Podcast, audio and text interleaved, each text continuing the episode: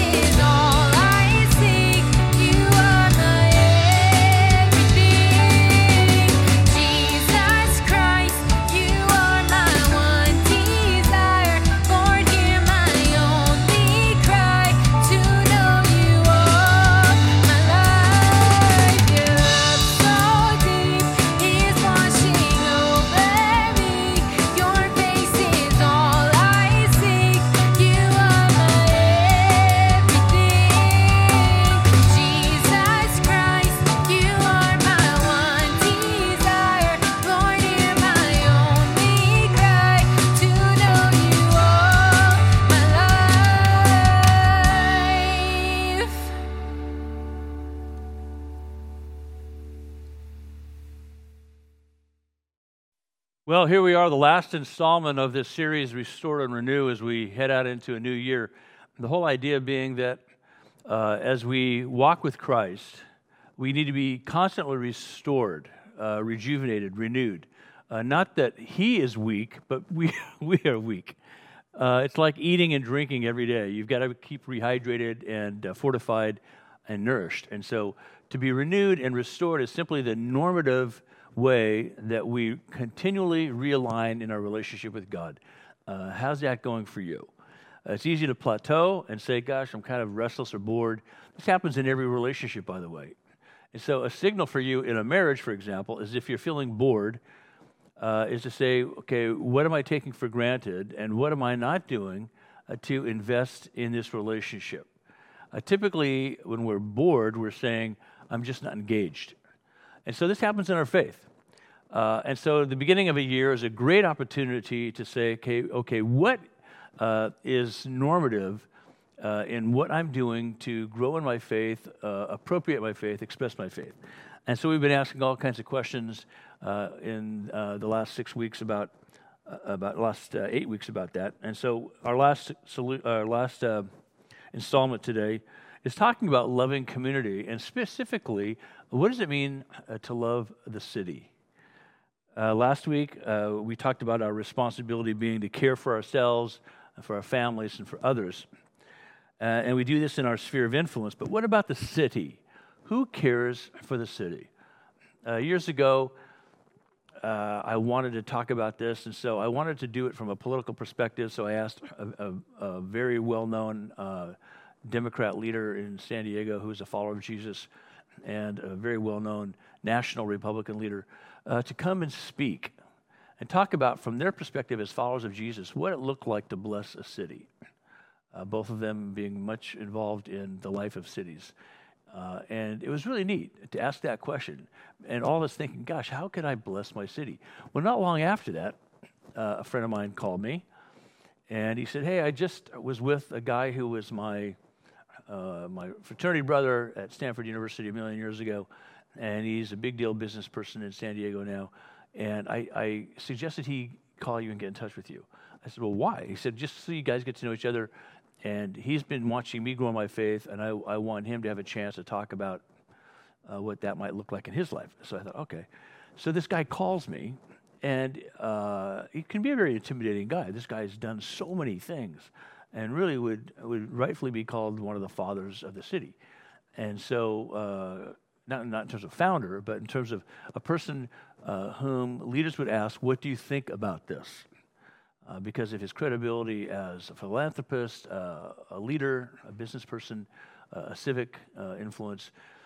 So anyway, he invited me to his office downtown. His name was on the building. I went up to the pit house where his office was, and we had this delightful conversation over lunch. And he said, so, hey, we have a mutual friend in, in Mike. Uh, why do you think he wanted us to get together? And I said, well, I, I think he's growing in his faith, and he thought my, we, we might talk about that. And I'm a pastor. Mike had not told him I'm a pastor. He said, well, that's interesting. I, I have a faith. I, you know, I, I identify with this church, and uh, it's a great church tradition. But very clearly for him, it was an interesting part of his life, but not a formative or a, a core point of his life out of which he'd make all of his best decisions. Because when I asked him this question, uh, he said, I have no idea what you're talking about. And the question was, what would it look like for the church, for the body of Christ, uh, to bless the city of San Diego? And he had this blank look on his face. He said, well, Steve, that that's an interesting question. Nobody's ever asked me that question, and I, I don't have an answer. I just don't really have a category for that.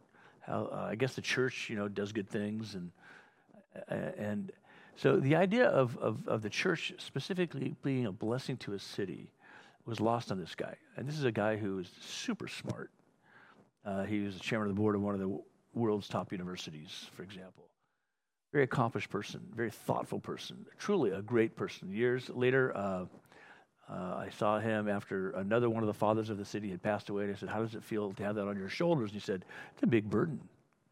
Uh, it's a big burden.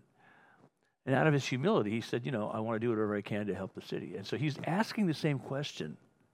What would it look like to bless the city? But he wasn't seeing it through the, the eyes of faith. And I think this is one of the things that is really important for the body of Christ to constantly come back to. And that is to say, not how do we control a city or how do we get credit for all the great things we do in a city, but how do we consciously, intentionally go out of our way to bless our city? Big, big question.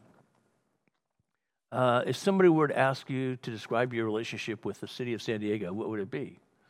Would it be a blank look on your face? Well, I don't know. I'm, I'm a, I guess I live here, so what would you say? Uh, would you be a booster or would you be a critic? Uh, would you be some appropriate combination of both? Uh, I, years ago, uh, Janet and I met uh, a wonderful man named Sergio. He's from Naples. Uh, he could be the unofficial mayor of Naples. He loves that city so much. He knows so much about it.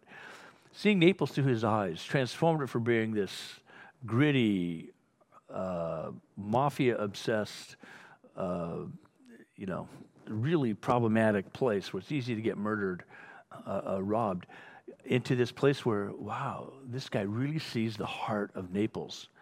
And it wasn't just that he was a booster, Chamber of Commerce representative type person, but rather you could see his heart for the city and the way he had invested himself in the city and the way he was making a difference in it. And again, it wasn't from a point of boasting. It was from a point of loving. Very, very powerful impact. So last week we talked about this passage out of Jeremiah that I want to return to, uh, Jer- Jeremiah twenty-nine seven. The context being the people of Jerusalem have been carried off into Babylon, uh, uh, basically Iraq, from uh, out of their disobedience and rebellion against God. God had been warning them through the prophets, and they weren't paying attention, and so God allowed them to be carried off into exile. And the false prophets among them said, oh, don't worry about it, we'll be home no time soon. Well, God said to Jeremiah, tell them they're going to be here for a long time. In fact, they'll be here for seventy years. And so Jeremiah says, uh, from, from God's message, uh, under God's authority, also... Uh, seek the peace and prosperity of the city to which I have carried you into exile. This is uh, Jeremiah speaking on behalf of God. Pray to the Lord for it, because if it prospers, you too will prosper. Now, last week we talked about caring for other people. Certainly this isn't a message to care for people, but it's given through the, the perspective of the city. Also, seek the peace and prosperity of the city to which I have carried you into exile. Pray to the Lord for it, because if it prospers, you too will prosper. Now, this word prosper and the prosperity of the city is the word shalom. We know the word as peace. Peace sounds a bit inadequate, though, to describe this word, because what it is is the transforming presence of God in a person's life or in the life of a community. And so shalom is a, is a, the integration of a person or a community around righteousness and goodness and holiness uh, that reflects the very character of God and transform the, transforms the character of people. So shalom is a powerful, powerful word, and he's saying, seek the shalom of the city. Give the city the shalom of God, and you will be blessing that city, and it will be a blessing to you as well. So that's that's the big picture here. Uh, a friend of mine, uh, Jim Smythe, I wish you could meet Jim Smythe. He's a character. I, I, I've known Jim since seventh grade, and he's a larger-than-life guy. He fills a room when he walks into it. He's just a delight. And uh, Jim, after uh, the sale of a family business, uh, could live and do whatever he wanted to do, and uh, he wanted to live in California part of the year, but he loved New York City, and so he decided to live there. And he loved it so much, uh, when anybody visited him, he would give them a, a grand tour of the city, and people would say, that is such a great tour. And uh, even people in New York City uh, started to pick up on the fact that this guy knows the city and loves the city like few people uh, I've met. And so uh, out of that came this company, created a tour company called New York, My Kind of Town, or My Kind of Town, New York. And it, it was simply uh, him and a couple of uh, unemployed actors, I, I guess I repeat myself, uh, actors who were New Yorkers who would lead these tours. And so he had these two S U Vs, two new uh, Mercedes uh, S U Vs, and either he or the guys that, that worked for him would take you on a tour. And I can tell you that everybody I've ever recommended take this tour has come back saying, I thought I knew New York, I thought I knew New York. I had no idea how awesome New York was until I, I saw it from these guys' perspective. They have a love for the city. Uh, Jim knows New York City like very few people I know. He loves it. That's the thing you pick up from him. He loves it because he knows it. He knows people in it. He knows why. He loves it. He can articulate that. And New York City is, is five boroughs. Maybe you already know that. Uh, Manhattan, Queens, uh, Brooklyn, uh, the Bronx, uh, and uh, I can't think of the other one. But five boroughs, and within those boroughs are any number of neighborhoods. And when you see the city through Jim's eyes, you not only see the, the grandeur of the whole city, you get to see the specific nature and identity and quality and attraction of each of these unique neighborhoods. And he'll do it from the perspective of, what would you like to see? What are you interested in? Well, look at that part of New York. And, of course, it takes you all over the city, whether you're involved, you're interested in finance or fashion, food, whatever. So, like New York City or London or Jerusalem, or any city for that matter, San Diego is a city, it's a cluster of neighborhoods. How many neighborhoods would you guess there are in San Diego? In the San Diego proper, the city of San Diego? Well, I'll tell you this. There are nine police divisions, police departments, one department, nine divisions, in the city of San Diego, and they have organized the city into neighborhoods, and, and they have organized the city in these nine divisions into one hundred twenty-five neighborhoods. Does that blow your mind? I mean, off the top of your head, how many neighborhoods could you name? Maybe six, maybe maybe ten, possibly a dozen. There's one hundred twenty-five neighborhoods in San Diego. And you know, just one of those neighborhoods is La Jolla, uh, zip code nine two zero three seven. But I can tell you that La Jolla has probably at least a dozen, if not more, specific neighborhoods within that small space of La Jolla. And I started to think, well, there's one hundred twenty-five official neighborhoods, but each of those neighborhoods probably has, like La Jolla, a, another half a dozen or dozen uh, parts of the city that represent distinct, distinct, unique neighborhoods. I mean, my gosh, there's two hundred schools in San Diego. Those represent neighborhoods. forty-six fire departments, fifty-nine private schools, you know, two hundred public schools. So all these neighborhoods are overlapping, and they all matter to somebody. They all matter to somebody. We live in a beautiful and a vibrant city with lots and lots of needs. Who meets those needs? Well, certainly the officials of the city, the administration of the city, the various entities, you know, fire, police, power, you know, gas, electric, water, all that is part of it. But but even all those official entities can't possibly meet all the needs of the city.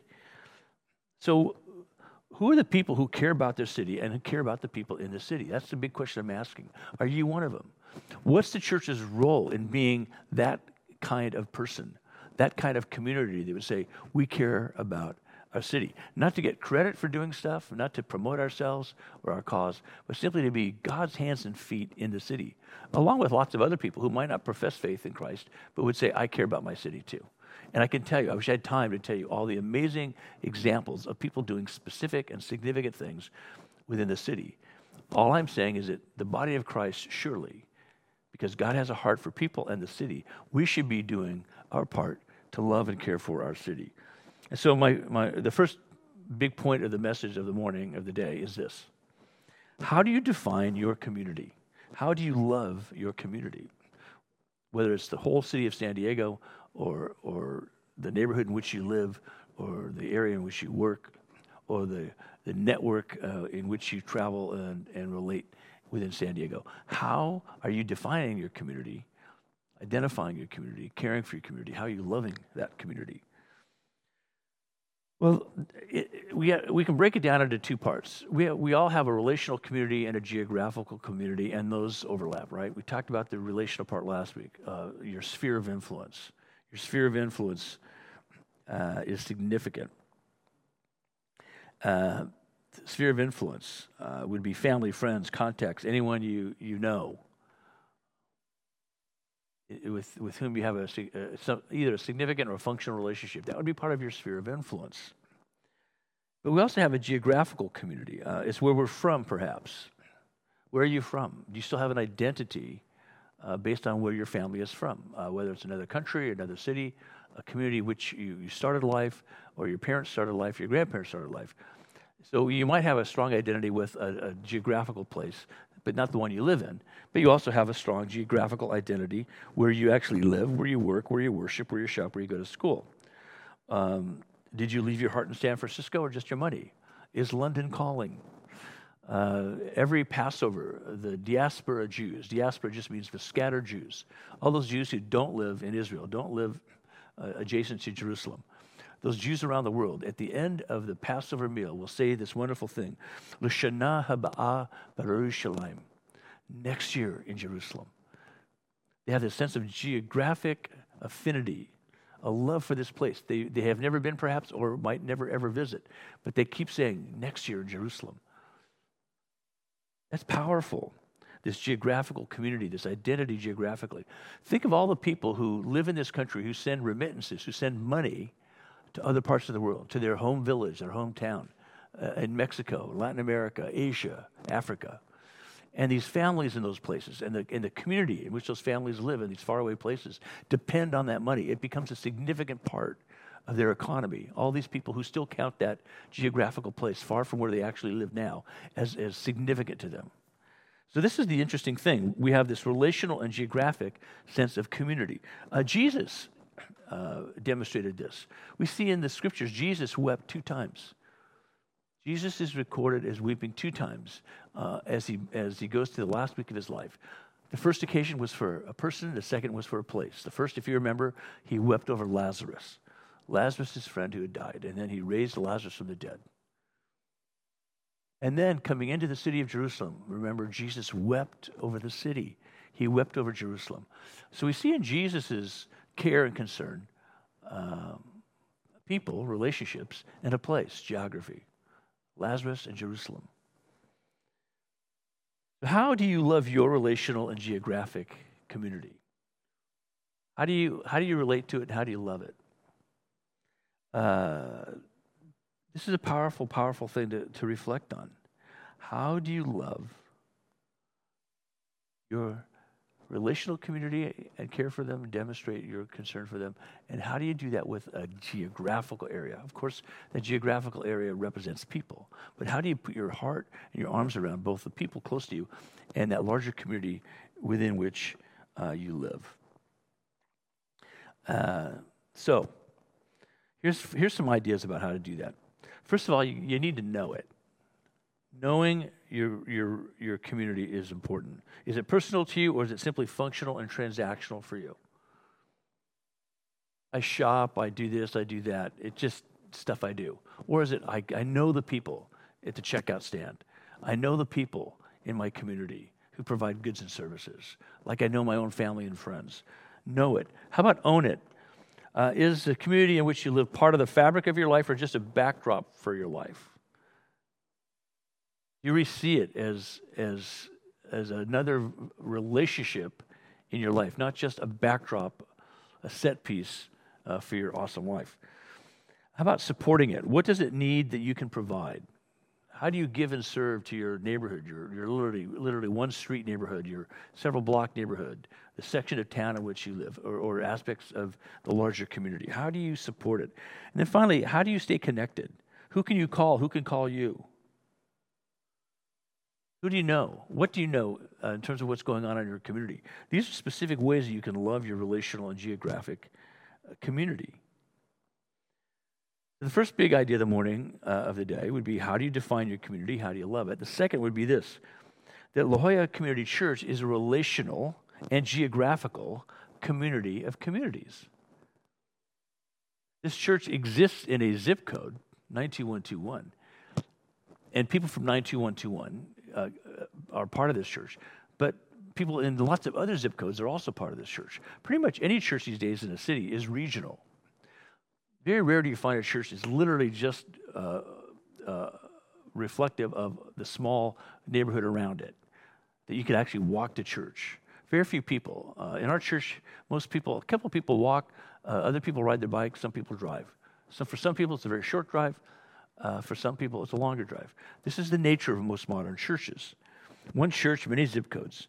We're local and regional as are most churches. We connect together, then we disperse to serve and have impact locally and globally. And so our mission as a church is both internal and external. That is, we, we're internal, like a family would be have an internal mission to care for the family members, to get them, uh, to give them support and encouragement, to love them and feed them and uh, send them out the door. So we're internally connected as a church, all those things that we do. to organize, to plan, to equip, to worship, to teach, to serve, give, and nurture within the church, teaching Sunday school, leading a youth group, uh, playing in the, in the worship band, being a greeter, uh, serving on the board of trustees.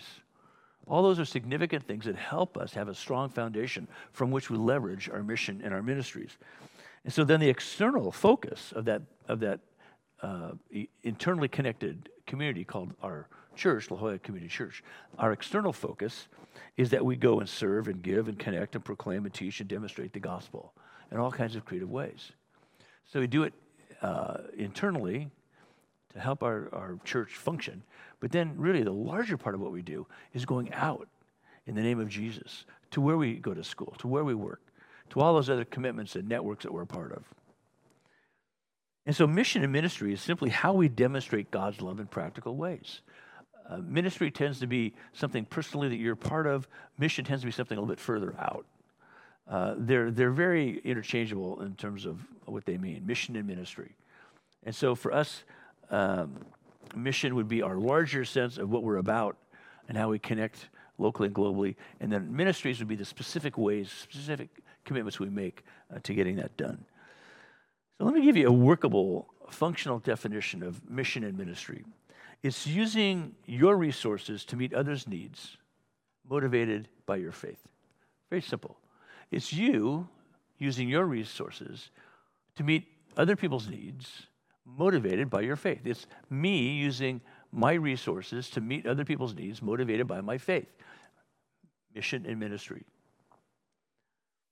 It's not an ulterior motive, by the way. It's an ultimate Uh, way of life. It's an ultimate goal. It's an ultimate frame of reference. Ulterior is that I do stuff for a hidden reason. It's not really clear why I'm doing what I'm doing. I'm, I'm trying to get something.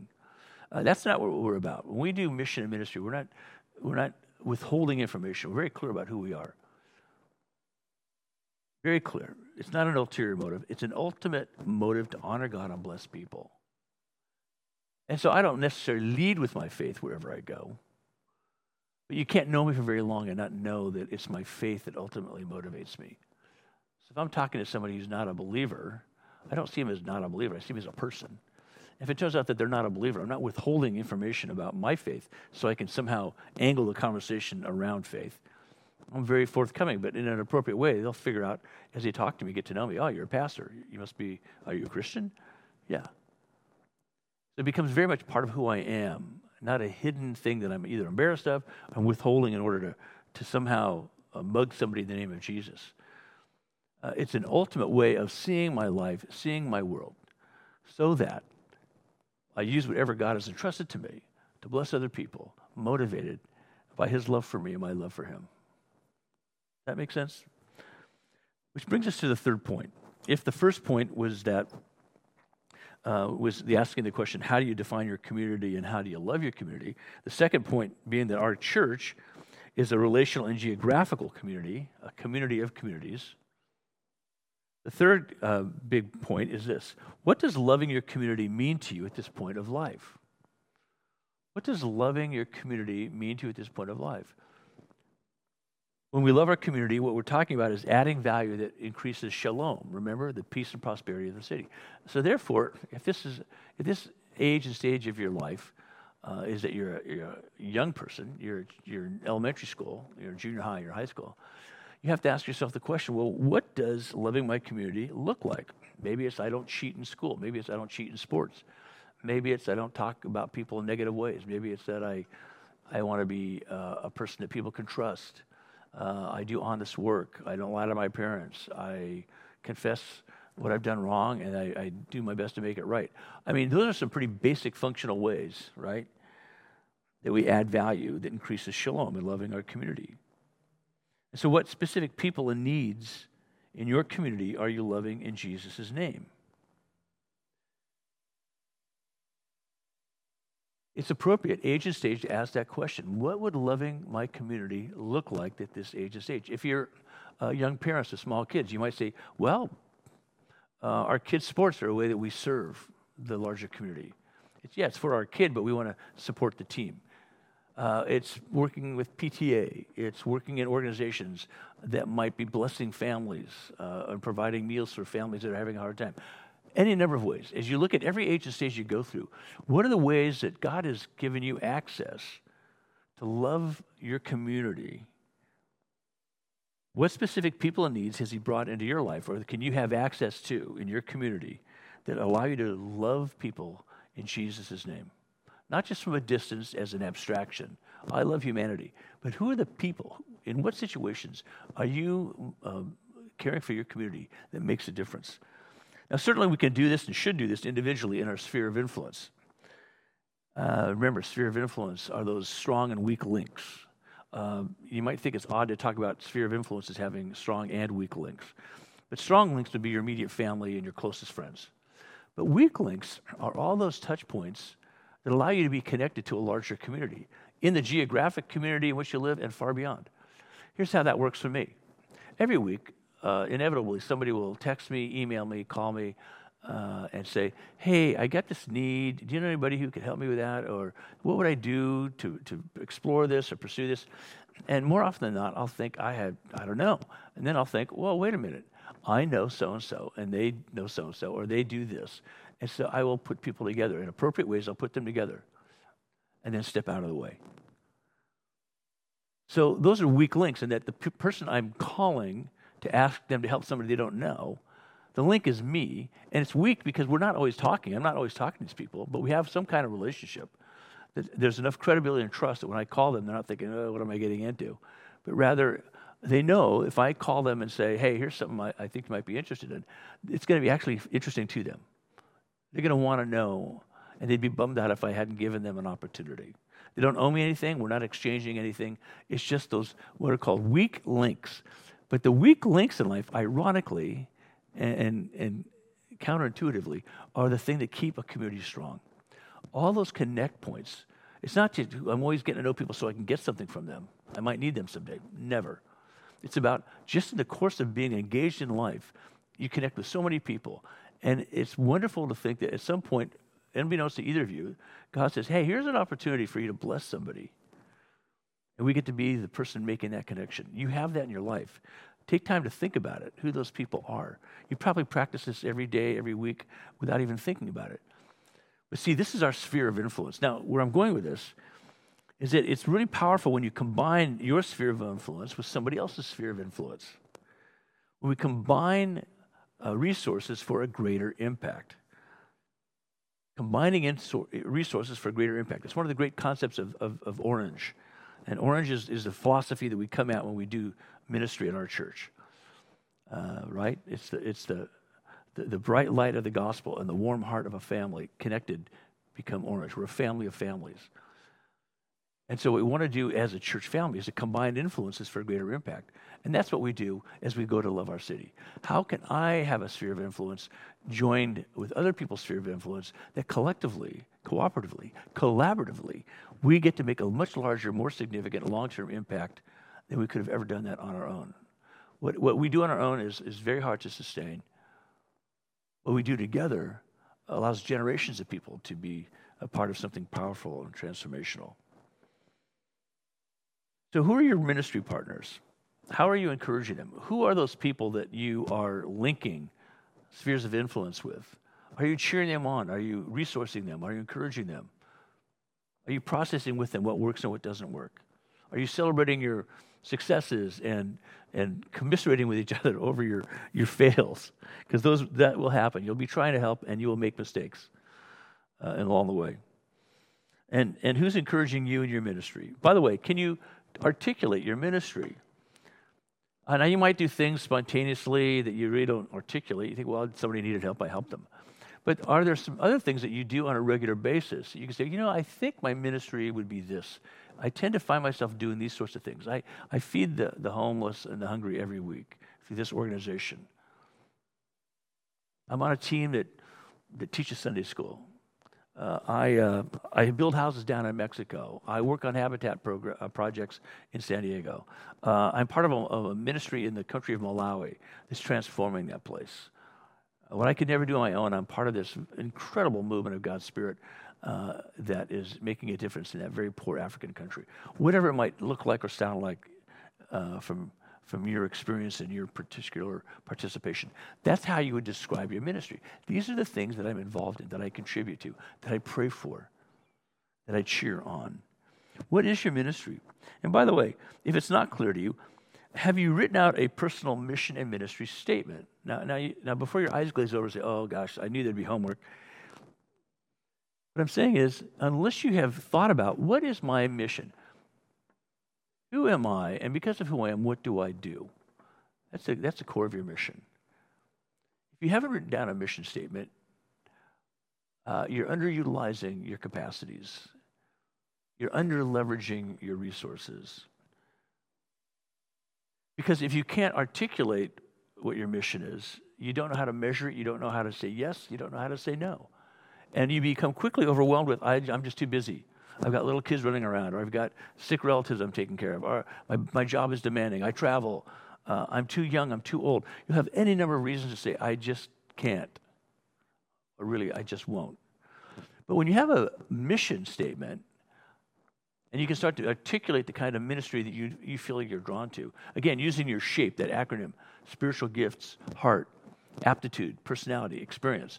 When you've taken the time to write down who you think you are and what you're really called to do, all of a sudden you find a way to, in the midst of your very busy life, with all the demands that come with that, you find yourself being able to say yes to things and appropriately no to things as you move through time. You end up giving more time, more money, more compassion than you ever thought possible.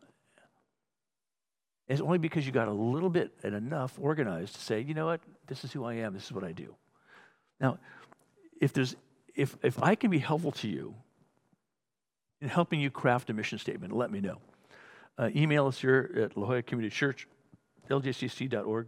Email me if you have my email address. Email me if you have my number. Text me. And I would like to host a Zoom call for anybody who's interested to talk about, here's how you construct a simple mission statement that has vast implications, certainly for your spiritual life and growth, for your family's benefit and development, your, your marriage, your, your, your parenting, et cetera. And it also has big impact for you professionally. I can help you create a very simple, for free, just a gift. I will spend some sessions, maybe one, maybe more, uh, on a Zoom call talking about what it looks like to create your mission statement. And just that nudge will probably be enough to get you into it, because once you start to do it, it it's energizing. The eye glazing goes away, and you all of a sudden get focused and say, I am loving thinking about what God has entrusted to me. Because you'll see how your calendar and your finances and your priorities reveal who you are in terms of your mission and your ministry, what you do because of your mission and your ministry. Uh, it'll say, it'll tell you volumes about who you are, where you are in your faith, and about your capacity to love. Uh, it will shape the story of your faith. It will extend it, it will deepen it, it will correct it, it will align it. Just that small effort will bring uh, your life in Christ and the magnificent gift that your life is into clearer focus for you. It'll also be the basis for your legacy to people now and the, to those you leave behind in the future. It'll help you do an inventory of everything uh, that matters to you. Time, talent, treasure, networks, big goals, big aspirations, all of it. Very simply. Last week I said ministry is like an orange. All the segments make it whole. So we're not parting it out. Well, here's my spiritual side. Here's my, no. You're an orange. You're a tangerine, right? And when you open up out of the skin, you say, oh my gosh, there's segments. Yeah, of course. All these segments come together. And so that's why you can't disqualify, discount yourself at any age or stage. Well, I'm only this. I don't have that. No, this is who you are. What do those segments look like at, at various ages and stages? What does that rhythm of work and rest look like from being a little kid dependent on everybody uh, to that person of great maturity and resource for whom many people are, are depending on? And that person who says, gosh, you know, I don't know how much longer I have to live, but what, what I have, here's how I want to use. So I said that ministry and mission is like an orange. All the segments make it whole. I want to add to that and, and, wrap, and wrap up with this, that, that ministry and mission is like a puzzle. They're like a puzzle, fitting pieces together, revealing a big picture. Sometimes you start with a very clear vision. This is what I want to do. But then you immediately see that all that all those that, that picture dissolves into a thousand and one little pieces. You think, oh my gosh, I can't possibly pull all these together. It's overwhelming to try to do a puzzle because if you have a thousand pieces on a table, you think, I have no idea. It looked really good when I saw the box, but now that they're on the table, I have no idea how to get there. Because a puzzle, by definition, is a perplexing question or a difficult problem. That's why we do them. It's an interesting challenge. It's fun to do. It's especially fun when you're doing it with other people. I'm the worst puzzle person in our family. Uh, Janet and the girls are so much better at doing puzzles, and they let me tag along. And the only way I can really stay interested in a puzzle is that I'm doing it with them.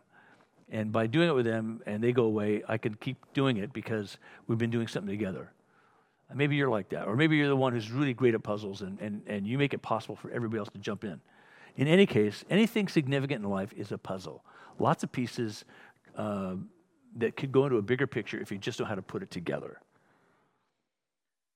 So doing a puzzle is a test of your ingenuity and your capacity to concentrate. Sometimes you realize there's pieces missing, uh, uh, or you need to organize them so you can see patterns and make better progress. Some parts are easy, others are challenging. Uh, in any case, it's worth doing. It's worth doing because if your life is this puzzle, what a shame to leave all the pieces in the box or on the table. How wonderful to say, I have this vision for what I want life to be. I see all these pieces in front of me. And by God's grace, and in the company of his people, and some some friends and family and, and, and mentors or coaches, I'm going to do my best to put these pieces together because I know, I know God himself is going to help me do that. And as I put those pieces together, uh, a picture will emerge.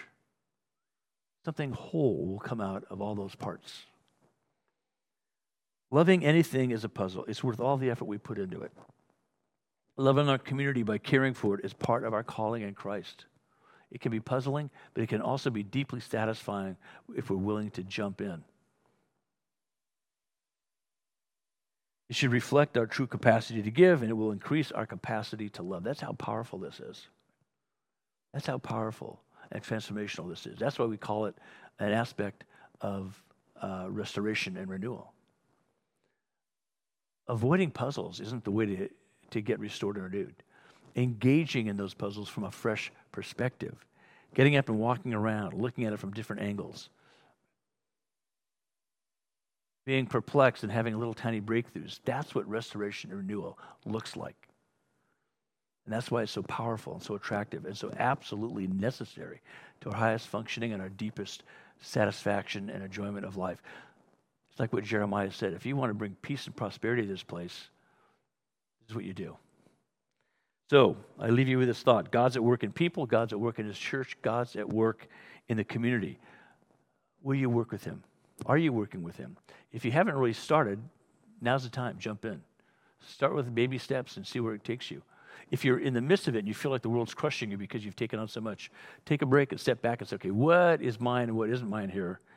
How do I realign and regain my sense of a rhythm of work and rest? How do I say yes appropriately? And how do I say no appropriately so I can be focused on the thing that is my sweet spot? I'll leave you with this passage out of First Corinthians fifteen fifty-eight. We touched on it last week, and so I bring it to you again because it's that important. Always give yourselves fully to the work of the Lord. Always give yourselves fully to the work of the Lord, because you know that your labor in the Lord is not in vain.